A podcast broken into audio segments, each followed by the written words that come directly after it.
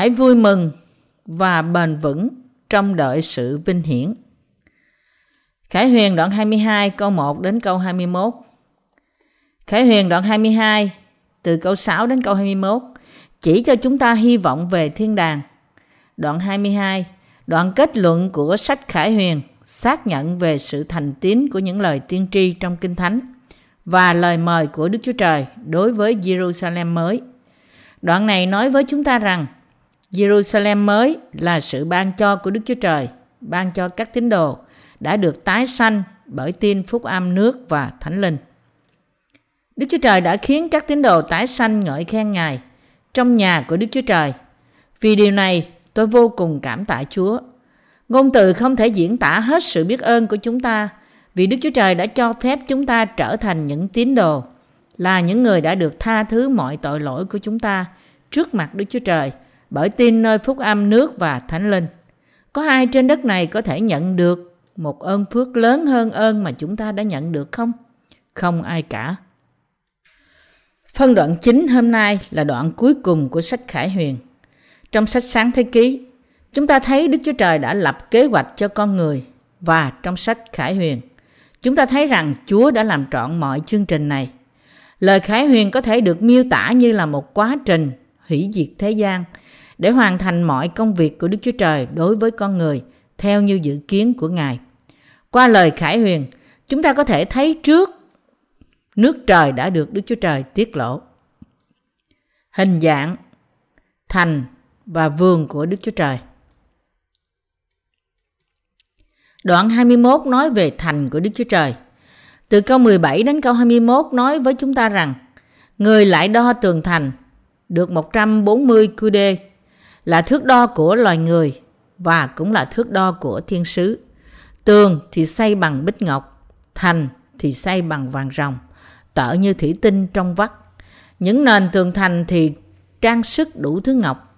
Nền thứ nhất bằng bích ngọc, nền thứ nhì bằng đá lam bửu, nền thứ ba bằng lục mã não, nền thứ tư bằng đá lục cẩm, nền thứ năm bằng hồng mã não, nền thứ sáu bằng đá hoàng ngọc, nền thứ bảy bằng đá hoàng bích, nền thứ tám bằng ngọc thủy thương, nền thứ chín bằng ngọc hồng bích, nền thứ mười bằng ngọc phỉ túy, nền thứ 11 bằng đá hồng bửu, nền thứ 12 bằng đá tử bửu.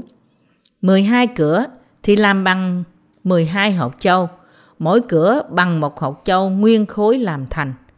Đường trong thành làm bằng vàng rồng, giống như thủy tinh trong suốt. Lời Khải Huyền miêu tả Jerusalem mới mà Đức Chúa Trời sẽ ban cho dân sự tái sanh của Ngài.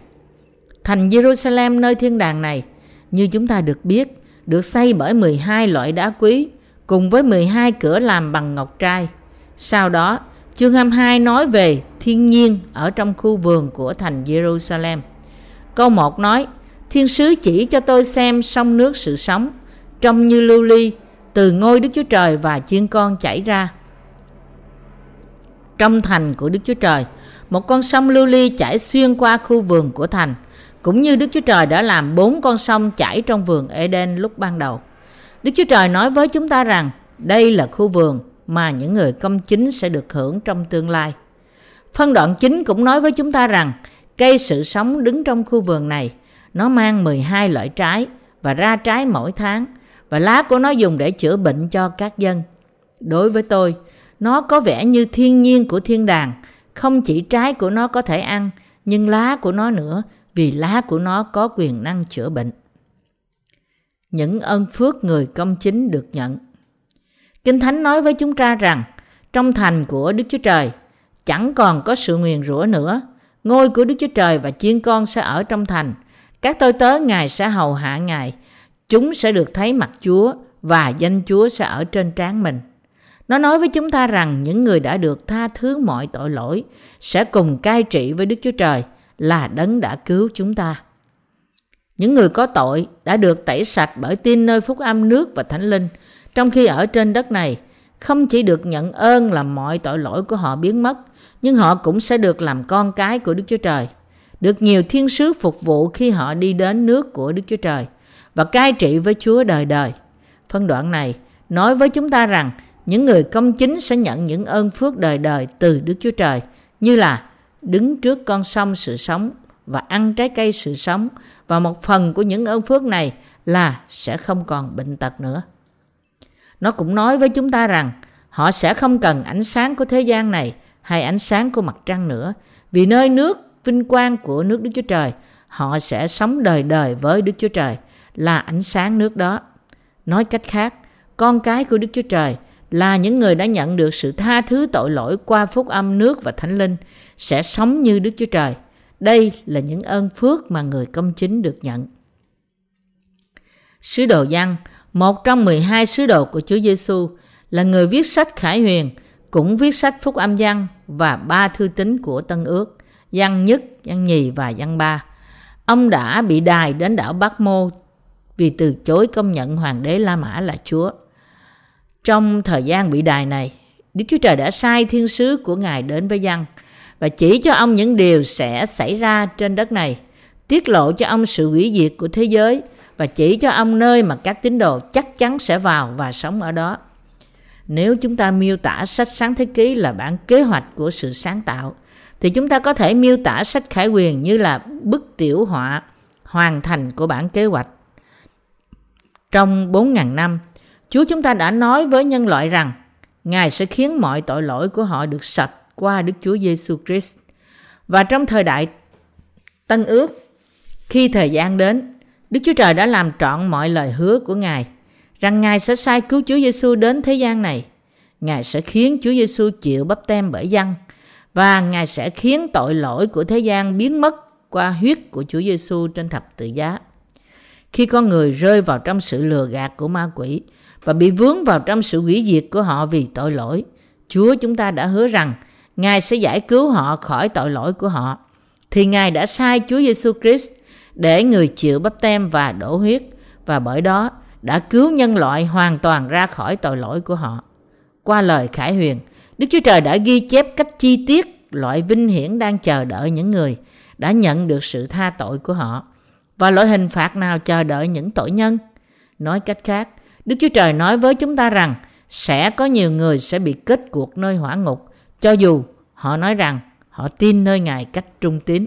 Matthew đoạn 7 câu 21 câu 2, đến câu 23. Chúa chúng ta đã cứu những tội nhân khỏi tội lỗi của họ và Ngài bảo chúng ta không được niêm phong lời ơn phước mà Ngài đã chuẩn bị cho những người công chính. Ai là người không công bình và ô uế? Câu 11 chép. Kẻ nào không công bình, cứ không công bình nữa. Kẻ nào ô uế, cứ còn ô uế nữa. Kẻ nào công bình, cứ làm điều công bình nữa. Kẻ nào là thánh, cứ làm nên thánh nữa. Ai là người không công bình ở đây? Những người không công chính, không ai khác hơn là những người không tin nơi tình yêu của phúc âm nước và thánh linh do Chúa ban cho. Bởi vì người ta luôn luôn phạm tội, nên họ phải tin nơi phúc âm nước và thánh linh mà Chúa đã ban cho họ để nhờ đó sống cuộc sống vinh hiển của Đức Chúa Trời. Bởi vì chỉ Đức Chúa Trời là đấng đáng nhận sự vinh hiển từ con người và chỉ Ngài là đấng bao phủ chúng ta trong ân điển cứu rỗi của Ngài. Nên tất cả chúng ta phải sống cuộc sống quy mọi vinh hiển về cho Đức Chúa Trời. Ai không vâng phục Đức Chúa Trời là người ô uế vì họ luôn luôn không tin nơi lời Ngài. Trong Matthew đoạn 7 câu 23, Chúa đã nói với những người tôn giáo là những người chỉ xưng nhận bằng môi miếng rằng họ tin nơi Ngài. Khi ấy, ta sẽ phán rõ ràng cùng họ rằng hỡi kẻ làm gian ác kia, ta chẳng biết các ngươi bao giờ, hãy lui ra khỏi ta. Chúa chúng ta gọi họ là kẻ vô luật pháp. Ngài quở trách họ vì những người này chỉ tin nơi Chúa Giêsu qua những việc làm của họ, thay vì hết lòng tin nơi phúc âm nước và thánh linh. Vô luật pháp là tội và là không tin nơi lời Đức Chúa Trời trong lòng. Vì thế, khi người ta làm gian ác trước mặt Đức Chúa Trời, có nghĩa là họ không tin nơi tình yêu và sự cứu rỗi của nước và thánh linh mà Đức Chúa Trời đã ban cho họ. Vô luật pháp không gì khác hơn là thay đổi lời Đức Chúa Trời theo ý của người nào đó và tự ý tin theo cách mà họ cảm thấy thích. Những người thực sự tin nơi Chúa Giêsu phải công nhận những điều mà Đức Chúa Trời đã thiết lập y như vậy. Chúng ta tin Chúa Giêsu, nhưng điều này không cho phép chúng ta thay đổi chương trình của Đức Chúa Trời và hành động hoàn thành sự công chính của Ngài. Thông điệp của phân đoạn chính này là Đức Chúa Trời sẽ ban sự sống đời đời cho những ai tin nơi sự cứu rỗi của Ngài. Nhưng Ngài sẽ đài xuống hỏa ngục những người thay đổi luật pháp của Đức Chúa Trời và tin theo cách phù hợp riêng với sở thích của họ. Ai không công chính, cứ để họ không công chính. Điều này nói rằng những người như thế ngoan cố không tin nơi sự cứu rỗi do Đức Chúa Trời đặt để. Họ là những người không công chính và đấy là tại sao những tội nhân luôn luôn không công chính. Câu trên tiếp tục rằng ai ô uế hãy để họ cứ ô uế. Điều này tượng trưng cho những người mặc dù là tội lỗi và bất chấp việc Chúa Giêsu đã khiến tội lỗi của họ biến mất cùng với nước và Thánh Linh, không có ý định nào để tẩy sạch tội lỗi của họ với đức tin.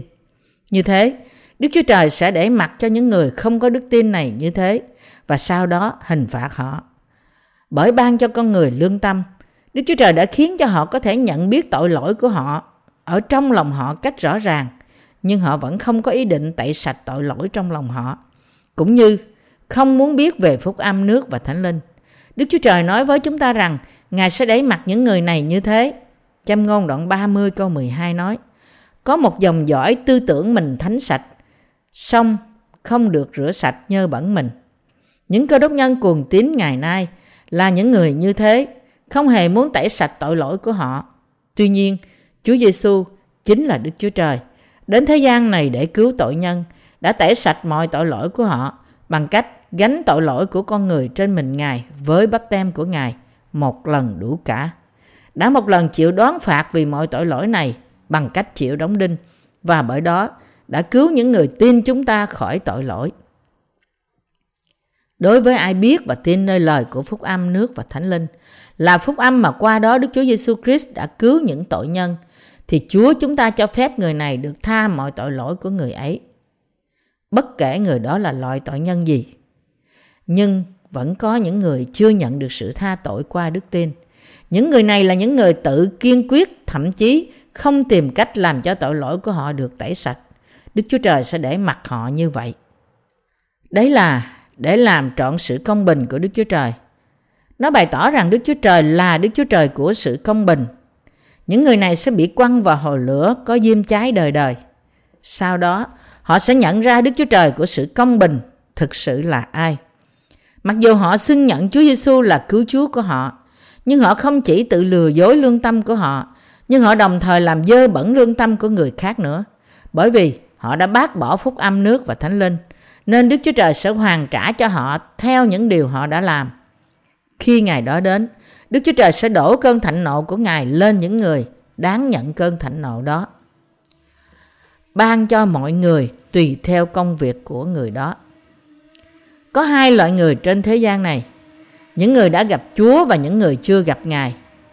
Chúa chúng ta sẽ hoàn trả mọi người tùy theo công việc của người đó.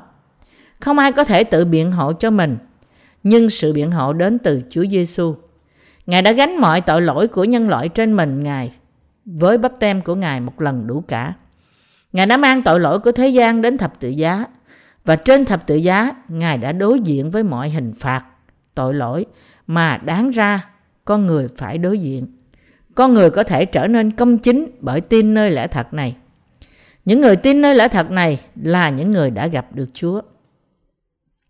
Đức Chúa Trời bảo với những người đã sạch tội, những người biết và tin nơi lẽ thật này, giảng dạy phúc âm nước và thánh linh trên đất này và gìn giữ lời thánh của Ngài trong khi họ đang sống. Đức Chúa Trời nói, ai nên thánh, hãy cứ nên thánh. Chúng ta phải giữ mệnh lệnh này trong lòng chúng ta, bảo vệ đức tin thánh của chúng ta và luôn luôn giảng dạy phúc âm hoàn hảo này. Tại sao? Vì quá nhiều người trên thế gian này vẫn chưa biết phúc âm thật này và kết quả là đức tin của họ hoàn toàn sai. Có những người trên thế gian này ủng hộ giáo lý nên thánh từ từ, cách vô điều kiện. Mặc dầu Chúa chúng ta đã khiến tội lỗi của con người mất đi, những người này vẫn cứ cầu nguyện xin tha tội mỗi ngày, thậm chí ngay cả hiện nay.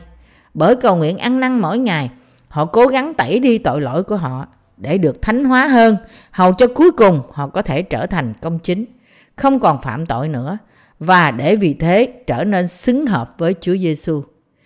Nhưng Đức Chúa Giêsu Christ, con Đức Chúa Trời là vua, là tiên tri và là thầy tế lễ thượng phẩm. Những tôi tế thật của Đức Chúa Trời không chỉ thực hiện nghĩa vụ của họ trong việc bảo đảm rằng mọi người thực sự được tha thứ tội lỗi, nhưng họ cũng dẫn người ta đến với lẽ thật như những người cùng làm việc với Đức Chúa Trời. Đầy tớ của Đức Chúa Trời là những người, qua lời được chép, có sự hiểu biết đúng đắn về những việc sẽ xảy đến. Câu 12, 13 nói, Này, ta đến mau chóng và đem phần thưởng ta theo với ta để trả cho mỗi người tùy theo công việc họ làm. Ta là Alpha và Omega, là thứ nhất và là sao chót, là đầu và là rốt. Chúa chúng ta thật là Alpha và Omega, là bắt đầu và kết thúc, là đầu tiên và sau cùng. Chúng ta phải tin nơi mọi điều mà Đức Chúa Trời nói với chúng ta trong sự kính sợ. Chúa chúng ta sẽ tưởng thưởng cho tín đồ những ơn phước to lớn hơn cả những công việc của họ. Vì Ngài là vinh hiển và nhân từ. Ngài là đấng nhân từ và thương xót, là đấng đã cứu chúng ta khỏi mọi tội lỗi của chúng ta.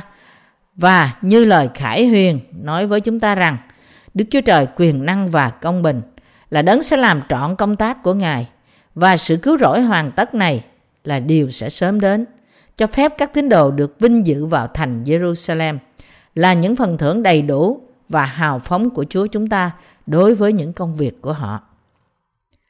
Phước cho những người làm theo những điều răn của Ngài.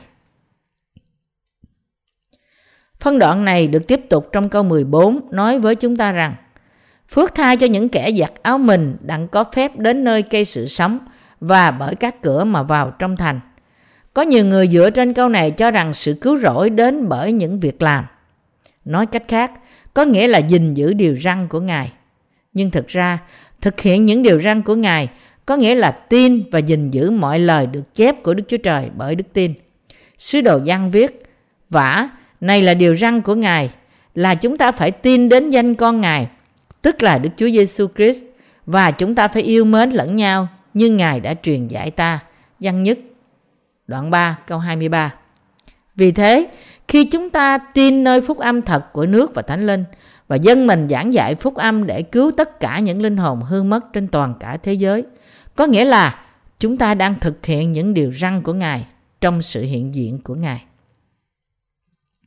Sự thật là tất cả những tội lỗi mà chúng ta đã phạm trong suốt cả cuộc đời của chúng ta đã được tẩy sạch qua bắp tem của Chúa Giêsu đã nhận từ dân bắp tít. Nối tiếp sau bắp tem này là huyết của Chúa chúng ta trên thập tự giá, sự phục sinh và sự thăng thiên của Ngài đã khiến chúng ta được tái sanh và cho phép chúng ta sống cuộc sống mới trong lẽ thật của Ngài. Sau khi được tái sanh, bất cứ khi nào chúng ta rơi vào trong tội lỗi, chúng ta phải trở lại với lời lẽ thật đã tẩy sạch mọi tội lỗi của chúng ta. Nhận biết rằng cội rễ của chúng ta là như thế. Chúng ta không thể không phạm tội và một lần nữa trở lại với đức tin của sông giô đanh là nơi mà Chúa chúng ta đã gánh mọi sự yếu đuối, bất toàn và tội lỗi của chúng ta để chịu bắp tem cùng với Chúa Giêsu và chịu chôn với Đấng Christ là Đấng đã chết trên thập tự giá. Khi chúng ta làm như thế, chúng ta có thể được giải thoát khỏi tội lỗi đã phạm sau khi đã tái sanh và được tẩy sạch. Nắm lấy sự công chính của Đức Chúa Trời bằng cách xác nhận lần nữa sự cứu rỗi mua chuộc đời đời của chúng ta và tạ ơn Ngài vì sự cứu rỗi trọn vẹn và vĩnh cửu của Ngài. Chúa Giêsu đã tẩy đi mọi tội lỗi của thế gian. Vấn đề này được tìm thấy trong lương tâm của chúng ta. Mặc dầu Chúa chúng ta đã giải quyết tội lỗi của thế gian qua bắp tem của Ngài, nhưng bởi vì con người chúng ta không nhận biết rằng Chúa đã tẩy đi mọi tội lỗi của chúng ta qua bắp tem và sự đóng đinh của Ngài, nên lương tâm của chúng ta vẫn bị lo lắng như những tội nhân. Vì thế, chúng ta dễ bị cảm giác rằng tội lỗi vẫn còn ở trong chúng ta, khi thực ra điều chúng ta cần phải làm là chỉ cần tin rằng mọi tội lỗi của chúng ta đã thực sự được tẩy đi rồi qua phúc âm nước và thánh linh do Đức Chúa Giêsu Christ ban cho. Nếu lòng chúng ta từng bị tổn thương vì tội lỗi của chúng ta, vậy thì với lẽ thật nào mà chúng ta có thể làm lành vết thương tội lỗi này của chúng ta? Những vết thương này cũng có thể được chữa lành bởi tin nơi phúc âm nước và thánh linh. Có nghĩa là bởi tin rằng Chúa chúng ta đã gánh mọi tội lỗi của thế gian trên mình Ngài bởi chịu bắp tem nơi dân tại sông giô đanh và tin rằng Ngài đã khiến mọi tội lỗi này mất đi bởi mang chúng đến thập tự giá trên đồi Golgotha và đổ huyết Ngài trên đó. Nói cách khác, những việc làm tội lỗi mà chúng ta đã phạm sau khi nhận được sự tha tội cũng có thể được tẩy đi khi chúng ta một lần nữa xác nhận đức tin của chúng ta nơi phúc âm rằng Đức Chúa Giêsu Christ đã tẩy đi mọi tội lỗi của chúng ta, bao gồm cả tội lỗi của những việc làm này. Tội lỗi của thế gian đã được tẩy đi một lần đủ cả khi Đức Chúa Giêsu Christ nhận bắp tem của Ngài và chịu đóng đinh. Như thế, tội lỗi của thế gian cũng như tội lỗi của cá nhân của chúng ta không cần phải tẩy sạch hai lần hay ba lần, y như thể chúng ta phải được liên tục tẩy sạch như vậy. Nếu ai đó dạy rằng sự tha tội phải được thực hiện từng chút từng chút thì phúc âm mà người ấy đang giảng dạy là phúc âm giả. Đức Chúa Trời đã khiến tội lỗi của thế gian mất đi một lần đủ cả. Hebrew đoạn 9 câu 27 nói với chúng ta rằng Vì đã định cho con người phải chết một lần rồi chịu phán xét. Vì chúng ta chết một lần vì tội lỗi của chúng ta thì ý muốn của Đức Chúa Trời là nên chúng ta cũng nên một lần nhận được sự tha tội. Bởi đến thế gian này, Chúa Giêsu đã một lần gánh tất cả tội lỗi của chúng ta trên mình Ngài. Đã chết một lần cũng như chịu đoán xét một lần thay cho chúng ta. Ngài đã không thực hiện những điều này vài ba lần. Khi chúng ta nhận được sự tha tội bởi tin nơi Đức Chúa Giêsu Christ bằng tấm lòng của chúng ta, thì chúng ta cũng phải tin và nhận sự tha tội mọi tội lỗi của chúng ta một lần đủ cả. Vì tội lỗi mà chúng ta phạm từ đó, đôi khi làm tổn thương lòng chúng ta. Nên điều chúng ta cần làm là đi đến trước lời của sự cứu rỗi này. Rằng Chúa chúng ta đã tẩy sạch mọi tội lỗi của chúng ta một lần đủ cả. Để tẩy sạch và chữa lành tấm lòng ô uế của chúng ta bởi đức tin. Lại Chúa, con đầy sự thiếu sót. Con đã phạm tội lần nữa. Con không thể sống cả cuộc đời theo ý muốn của Ngài. Nhưng khi Ngài chịu bắp tem bởi dân tại sông giô đanh và đã đổ huyết trên thập tự giá, chẳng phải Ngài đã giải quyết mọi tội lỗi này của con sao? Hallelujah! Con ngợi khen Ngài, Chúa ơi! Với đức tin như thế, chúng ta có thể xác nhận sự tha tội của chúng ta lần nữa và luôn luôn tạ ơn Chúa. Đoạn cuối cùng của Khải Huyền nói với chúng ta rằng, bởi đi đến trước mặt Đức Chúa Trời, đến trước mặt Đức Chúa Giêsu Christ, cây của sự sống, và bởi tin rằng Chúa đã tẩy sạch mọi tội lỗi của thế gian, nên những người đã nhận được sự tha tội được hưởng quyền bước vào nước Đức Chúa Trời, thành thánh qua đức tin của họ. Ai muốn vào thành của Đức Chúa Trời phải tin rằng Đức Chúa Giêsu Christ đã mua chuộc tội lỗi của con người đời đời bởi một lần nhận bắp tem của Ngài và đổ huyết Ngài ra. Cho dù chúng ta có nhiều hành động bất toàn, nhưng bởi tin nơi bắp tem và huyết của Đức Chúa Giêsu Christ cứu Chúa chúng ta. Đức tin của chúng ta có thể được Đức Chúa Trời công nhận là thật và chúng ta đi đến trước cây sự sống. Chỉ tin nơi bắp tem và huyết của Đấng Christ thì chúng ta mới có thể có quyền uống nước sự sống chảy từ thành Jerusalem mới và ăn trái cây sự sống. Bởi vì điều kiện để vào trời mới và đất mới là điều không bao giờ được cho phép bởi bất cứ ai, chỉ đến từ phúc âm nước và thánh linh – nên chúng ta phải bảo vệ đức tin của chúng ta và đồng thời giảng dạy phúc âm đó cho nhiều người khác nữa. Cũng vậy, cụm từ thực hiện những điều răn của Ngài có nghĩa rằng chúng ta phải chiến thắng thế gian bởi đức tin. Đó là tin và gìn giữ phúc âm nước và thánh linh và dân mình để giảng dạy phúc âm thật này trên toàn cả thế giới. Trong Matthew đoạn 22, Chúa Giêsu nói với chúng ta về câu chuyện về tiệc cưới Kết luận của câu chuyện này là những người không mặc đồ cưới của họ sẽ bị quăng ra ngoài nơi tối tăm. Matthew đoạn 22 câu 11 đến câu 13. Làm sao chúng ta có thể mặc đồ cưới để dự tiệc cưới chiên con? Và đồ lễ cưới là gì? Đồ cưới khiến cho chúng ta có thể vào dự tiệc cưới chiên con là sự công chính của Đức Chúa Trời ban cho chúng ta qua phúc âm nước và thánh linh. Bạn có tin nơi phúc âm nước và thánh linh không? Nếu có, thì bạn đang mặc sự đẹp đẽ trong sự công chính của Ngài. Nhờ đó mà bạn có thể vào thiên đàng như là một cô dâu trong sạch của con. Những người tái sanh như chúng ta cũng phạm tội mỗi ngày. Tuy nhiên, chỉ những người công chính là những người đã được tha thứ tội lỗi của họ trước mặt Đức Chúa Trời mới có đủ tiêu chuẩn được tẩy đi tội lỗi hàng ngày của họ bằng áo công chính của họ bởi đức tin. Bởi vì những người chưa được tha tội không đủ tiêu chuẩn để tẩy đi tội lỗi của họ, nên họ sẽ không bao giờ có thể tự tẩy sạch tội lỗi của họ với sự cầu nguyện ăn năn mỗi ngày. Việc chúng ta đã được cứu khỏi tội lỗi của thế gian bởi tin nơi Chúa được thực hiện bằng cách chúng ta biết và tin rằng Chúa đã tẩy đi mọi tội lỗi của thế gian do đến trong thế gian này chịu bắp tem và đổ huyết Ngài ra. Nói cách khác, chúng ta có thể xác nhận rằng tội lỗi hàng ngày của chúng ta đã được tẩy đi bởi chỉ phúc âm thật của Ngài.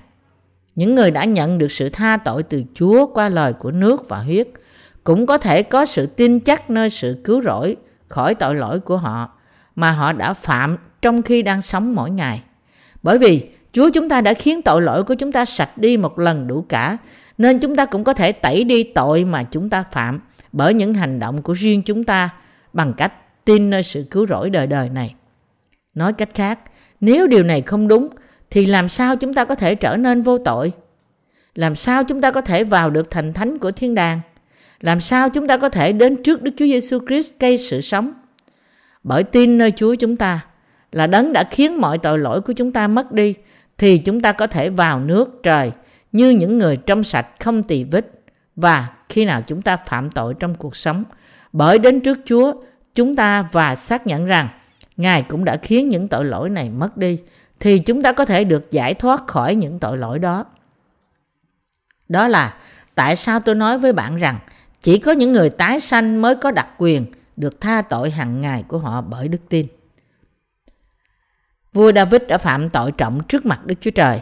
Cho dù ông là một đầy tớ của Ngài, ông đã phạm tội tà dâm với một người đàn bà có chồng và đã giết chồng bà, một thần dân trung thành của ông. Tuy nhiên, ông đã ngợi khen Đức Chúa Trời vì sự tha thứ nhân từ của Ngài như thế này. Phước thai cho người nào được tha sự vi phạm mình, được khỏa lấp tội lỗi mình. Phước thai cho người nào Đức Giê-hô-va không kể gian ác cho và trong lòng không có sự giả dối. Thi Thiên 32 câu 1 câu 2 Ai là người được phước nhất trong thế gian và trước mặt Đức Chúa Trời? Người được phước không ai khác hơn là những người tái sanh, những người đã được cứu và những người khi nào phạm tội trong cuộc sống tin rằng Chúa đã khiến mọi tội lỗi của chúng ta biến mất. Mỗi ngày đi đến suối sự sống tẩy đi tấm lòng ô uế của chúng ta. Đây là sự suy gẫm về sự giải cứu của chúng ta và xác định ân điển cứu rỗi vĩ đại của Chúa cho chúng ta. Chỉ có những người công chính đã nhận được sự tha tội, khiến mọi sự bất toàn của họ trở nên trọn vẹn. Hành động của họ là trọn vẹn và lòng họ cũng vậy. Bởi trở nên những người công chính trong sạch, chúng ta có thể vào nước mà Đức Chúa Trời đã sắm sẵn cho chúng ta. Nếu chúng ta chỉ cần tiếp nhận những điều Đức Chúa Giêsu Christ là cánh cửa của sự cứu rỗi và là cây sự sống đã làm cho chúng ta thì quyền năng của Ngài sẽ được bày tỏ và vì thế tất cả chúng ta sẽ nhận được sự tha tội và được vào thiên đàng. Những người đến trước cây sự sống. Lý do mà chúng ta, những người được nhận sự được nhận được sự tha tội, luôn luôn đến trước Chúa là để xác nhận rằng Chúa chúng ta đã khiến mọi tội lỗi của chúng ta biến mất, để suy gẫm về ân điển sự cứu rỗi lần nữa, để ghi nhớ điều đó và để ngợi khen Đức Chúa Trời hầu cho chúng ta có thể dư khả năng vào nước Đức Chúa Trời. Đây là tại sao chúng ta giảng dạy phúc âm. Vô số cơ đốc nhân không thể gặp gỡ tôi tới của Đức Chúa Trời là những người có thể hướng dẫn họ bởi dạy họ về Kinh Thánh cách chính xác, bị vướng trong sự hiểu sai lời Chúa và tin cách sai lạc. Ngay cả hiện nay, có những người lo lắng về những việc làm của họ. Họ cầu nguyện ăn năn mỗi sáng và mỗi tối. Làm sao họ làm những việc này? Tại sao họ lại làm những việc này?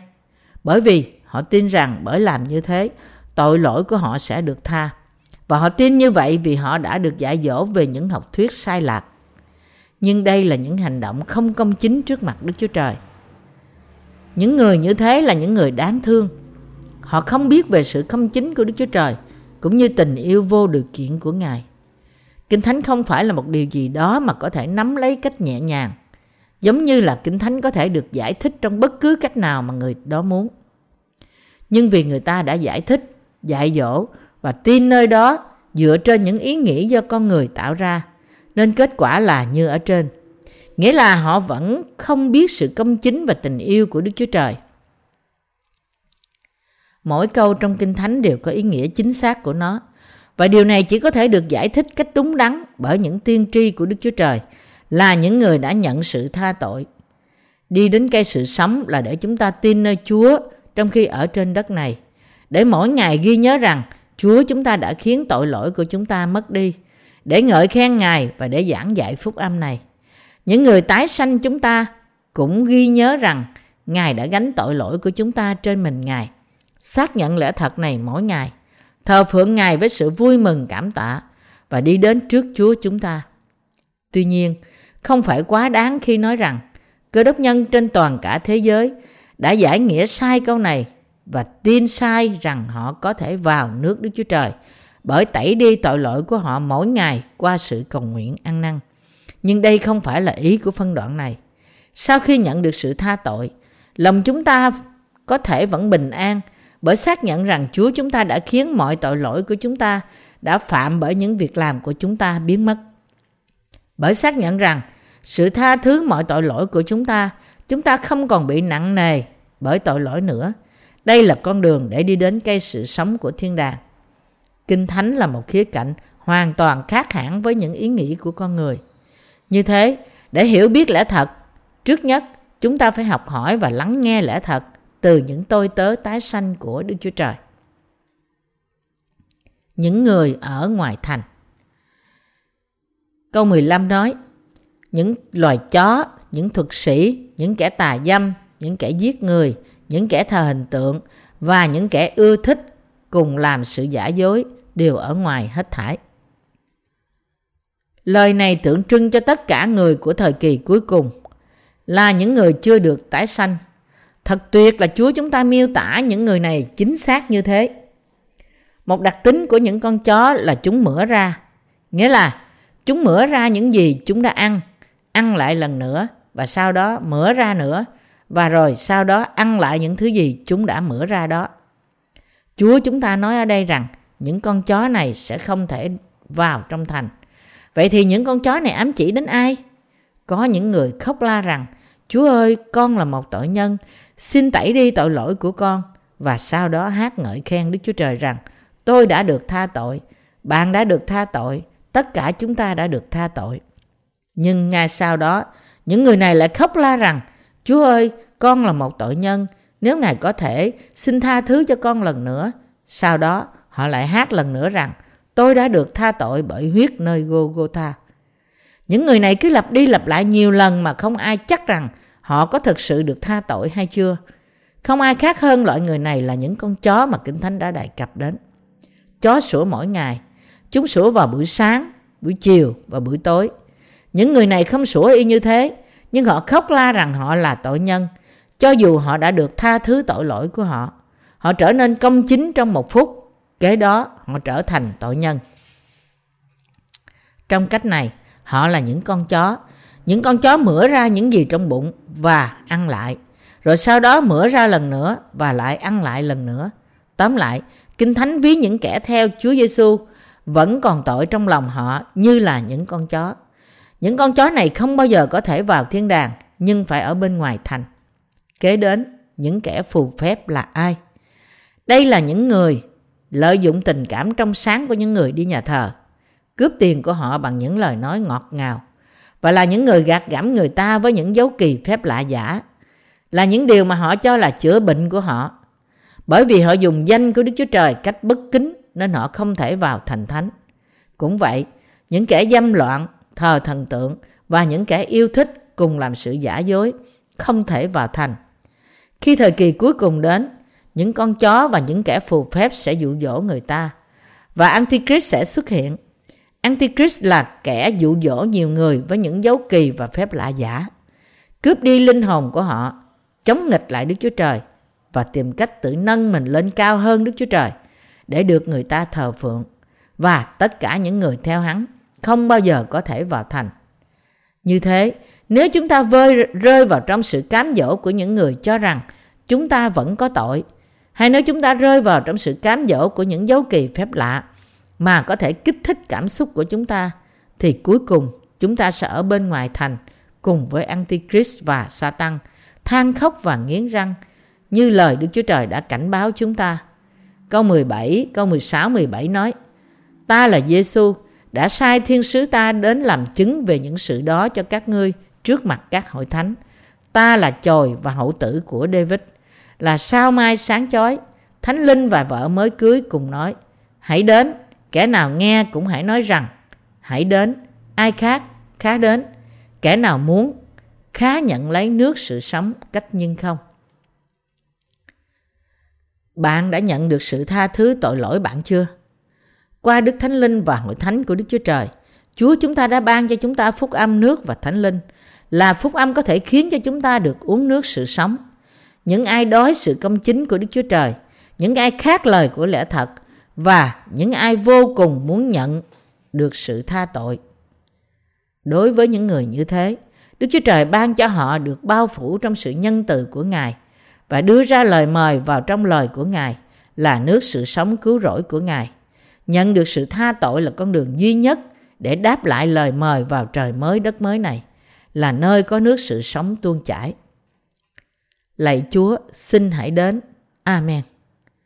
Câu 19 nói, Và kẻ nào bớt điều gì trong những lời ở sách tiên tri này, thì Đức Chúa Trời sẽ cất lấy phần họ về cây sự sống và thành thánh mà đã chép ra trong sách này. Trước mặt Đức Chúa Trời, Chúng ta không thể tin nơi bất cứ cách nào mà chúng ta muốn dựa trên ý nghĩ của riêng chúng ta. Nếu như nó được chép trong lời của Đức Chúa Trời, điều chúng ta có thể nói chỉ là vâng, đúng. Nhưng nếu ai nói không với lời Kinh Thánh, thì Chúa chúng ta cũng sẽ đuổi anh chị ấy đi. Ngài nói rằng, ngươi không phải là con cái của ta. Đấy là tại sao chúng ta phải tin Ngài theo như lời đã chép. Chúng ta không thể thêm hay bớt từ bất cứ lời nào của Đức Chúa Trời. Nhưng chúng ta phải tin nơi đó y như được chép. Nắm lấy các tôi tớ của Đức Chúa Trời và tin nơi những điều mà Đức Thánh Linh phán qua hội thánh của Đức Chúa Trời chính là đức tin thật. Nhưng nhiều người, vì họ loại trừ phúc âm nước và thánh linh khỏi đức tin của họ, nên họ vẫn còn có tội lỗi trong lòng. Cho dù lời Chúa phán với chúng ta nhiều lần rằng chỉ có những người sạch tội mới có thể vào thành thánh của Đức Chúa Trời nhưng họ vẫn bỏ bắp tem của Chúa Giêsu ra khỏi niềm tin của họ. Và ngược lại, họ khăng khăng thêm vào đó những hành động của họ như là cầu nguyện ăn năn và dân hiến vật chất. Những người tin Chúa Giêsu là cứu Chúa của họ phải có thể xưng nhận với đức tin của họ rằng tất cả tội lỗi của con người đã chuyển sang Chúa Giêsu qua bắp tem mà Ngài đã nhận nơi dân bắp tít tại sông giô đanh nếu bạn bỏ đi bắp tem của Chúa Giêsu thì thật ra bạn đang từ bỏ niềm tin của chính bạn. Nói cách khác, nếu bạn không tin nơi phúc âm nước và thánh linh, thì ngay cả huyết của thập tự giá cũng trở nên vô nghĩa. Và sự sống lại của Đấng Christ cũng không liên quan gì đến bạn. Chỉ có những người tin rằng Đức Chúa Trời đã khiến mọi tội lỗi của họ sạch đi là thích hợp với sự sống lại của Chúa Giêsu và chỉ họ mới có thể loan báo về sự đến lần hai của Chúa Giêsu như sứ đồ Giăng đã làm trong câu 20. Câu 20 nói, Đấng làm chứng cho những điều ấy phán rằng, phải, ta đến mau chóng. Amen. Lại Chúa Giêsu, xin hãy đến. Chỉ có những người công chính mới có thể nói như vậy. Chúa chúng ta sẽ sớm trở lại thế gian này, theo như sự cầu nguyện của những người công chính. Chỉ những người công chính là người đã nhận được sự tha tội trọn vẹn bởi tin nơi phúc âm nước và thánh linh – mới có thể vui mừng và hăm hở trong mong sự Chúa trở lại mau chóng. Đây là bởi vì những người chuẩn bị để đón Chúa chỉ là những người được mặc áo phúc âm nước và thánh linh, nghĩa là những người vô tội. Chúa chúng ta đang chờ đợi ngày mà Chúa sẽ đáp lại sự mong đợi của những người công chính. Ngày mà Ngài trở lại thế gian, Ngài sẽ tưởng thưởng chúng ta vương quốc ngàn năm và mặc cho những người công chính chúng ta ơn lớn vào trời mới đất mới của Ngài, là nơi nước sự sống tuôn chảy. Sự chờ đợi này của chúng ta, của Chúa chúng ta không còn lâu nữa. Như thế, mọi điều chúng ta có thể làm là chỉ nói Amen, lạy Chúa Giêsu, xin hãy đến. Và với đức tin cùng sự cảm tạ, chúng ta hăm hở trong đợi Ngài Chúa trở lại. Cuối cùng, câu 21 nói, Nguyện xin ân điển của Đức Chúa Giêsu ở với mọi người. Sứ đồ Giăng đã kết thúc sách Khải Huyền bằng lời cầu nguyện chúc phước của ông đối với mọi ờ, người. Ông dâng lời cầu nguyện vào lúc cuối cùng với lòng hy vọng mọi người tin nơi Chúa Giêsu được cứu và được vào thành của Đức Chúa Trời. Hỡi các tín đồ yêu dấu của tôi, việc chúng ta đã được Đức Chúa Trời cứu có nghĩa rằng Ngài yêu chúng ta, đã giải cứu chúng ta khỏi mọi tội lỗi và đã khiến chúng ta trở nên dân sự Ngài. Vì thế, thật là tuyệt vời và cảm tạ Đức Chúa Trời vì đã khiến chúng ta trở nên công chính, hầu cho chúng ta có thể vào nước Ngài. Đây là điều cốt lõi mà Kinh Thánh nói với chúng ta để khiến chúng ta sống đời đời trong nước Ngài. Đức Chúa Trời đã cho phép bạn và tôi được tái sanh bởi nghe phúc âm thật này và Ngài đã giải cứu chúng ta khỏi mọi tội lỗi và sự đoán phạt của chúng ta. Tôi ngợi khen và cảm tạ Chúa chúng ta vì sự cứu rỗi của Ngài. Thật may mắn là chúng ta đã chắc chắn nhận được sự tha tội. Chúng ta là những người đã được phước lớn bởi Đức Chúa Trời. Chúng ta là những tiên tri của Ngài. Như thế, chúng ta phải rao truyền phúc âm của sự tha tội cho tất cả những linh hồn chưa được nghe đến phúc âm này. Và cũng dạy họ lời khải quyền, sự làm trọn của phúc âm. Tôi hy vọng và cầu nguyện rằng mọi người sẽ tin nơi Chúa Giêsu là đấng sáng tạo, là cứu Chúa và là quan án. Và khi thời kỳ cuối cùng đến, chúng ta được vào trong nơi thánh của trời và đất mới do Chúa ban cho. Nguyện ân điển của Chúa Giêsu chúng ta ở cùng với tất cả các bạn.